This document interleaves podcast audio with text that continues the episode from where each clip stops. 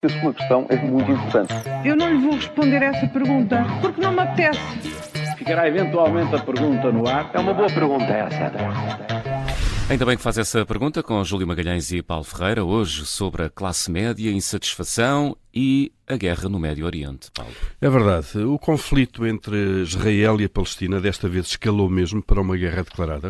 É um conflito que dura há muitas décadas, mas este ataque teve uma, dim- uma dimensão invulgar. É, do lado, só do lado de Israel, ontem à noite já se contavam mais de setecentos mortos, dos dois lados já ultrapassam os mil, uh, e do lado de Israel também uh, dão conta de dezenas de civis e soldados feitos reféns em Gaza.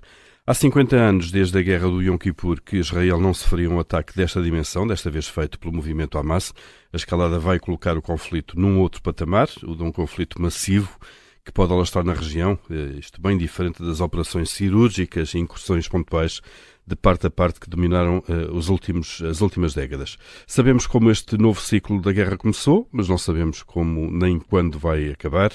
Uh, uma coisa é certa, os conflitos regionais, sobretudo este Médio Oriente, têm uma dimensão verdadeiramente global pelo im- envolvimento direto ou indireto de todas as maiores potências. E vamos ter um orçamento para a classe média, mas qual classe média? Pois é, os estudos dizem que a nossa classe média está uh, muito abaixo da média, hum. não é? São impressionantes os, os, são impressionantes os números, sendo que os especialistas, eh, aos especialistas dá sempre jeito de classificar a classe média alta ou a classe média baixa. Pois bem, um estudo agora divulgado diz-nos que eh, em relação à maioria dos países da Europa estamos muito aquém, mas eh, e sem querer saturar muito com números, basta citar isto. A nossa classe média em relação a países como França, Alemanha e outros é considerada classe baixa. A nossa classe média baixa nesses países é a classe pobre. Este, este orçamento não vai mudar nada substancial. E será que estamos a entrar numa fase inédita da concertação social?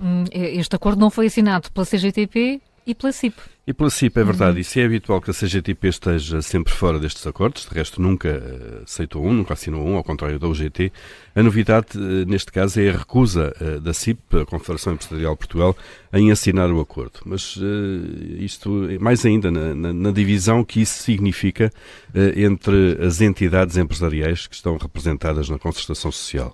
É visível que Armindo Monteiro, que lidera a C I P há cerca de meio ano, quer dar novo protagonismo à entidade, apresentou uma série de propostas diferentes, inéditas, como aquele décimo quinto mês voluntário das empresas que, se fosse pago, deveria ser livre de impostos e contribuições, e agora também não alinha num acordo que, justifica o próprio, fica bastante aquém do que o país precisa.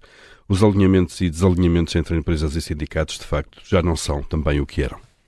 E estaremos a atingir um grau de insatisfação sem retorno. Júlio, ninguém anda satisfeito. A sexta-feira passada ouvi as conclusões das reuniões dos vários setores com o Governo e os títulos eram todos iguais, saíram todos insatisfeitos. É generalizada a revolta e a falta de soluções da função pública, com os professores à cabeça, claro, aos médicos e a todas as áreas laborais. Tudo o que é proposto tem um sentido comum, é muito pouco para o que é hoje o custo do dia-a-dia. Em todos se diz que o Governo vai continuar a dialogar, ora, não é preciso ser vidente para perceber que vem aí contestação mais forte, mais greves, mais massivas e indignação geral. Mas enquanto houver dinheiro, a Europa vai dando para distribuir e distrair. Júlio Magalhães e Paulo Ferreira com as perguntas que marcam a atualidade. Amanhã, a nova edição. A questão é difícil. Eu acho que a sua questão é muito importante. Eu não lhe vou responder essa pergunta porque não me apetece. Ficará eventualmente a pergunta no ar. É uma boa pergunta essa. Rádio Observador. Vila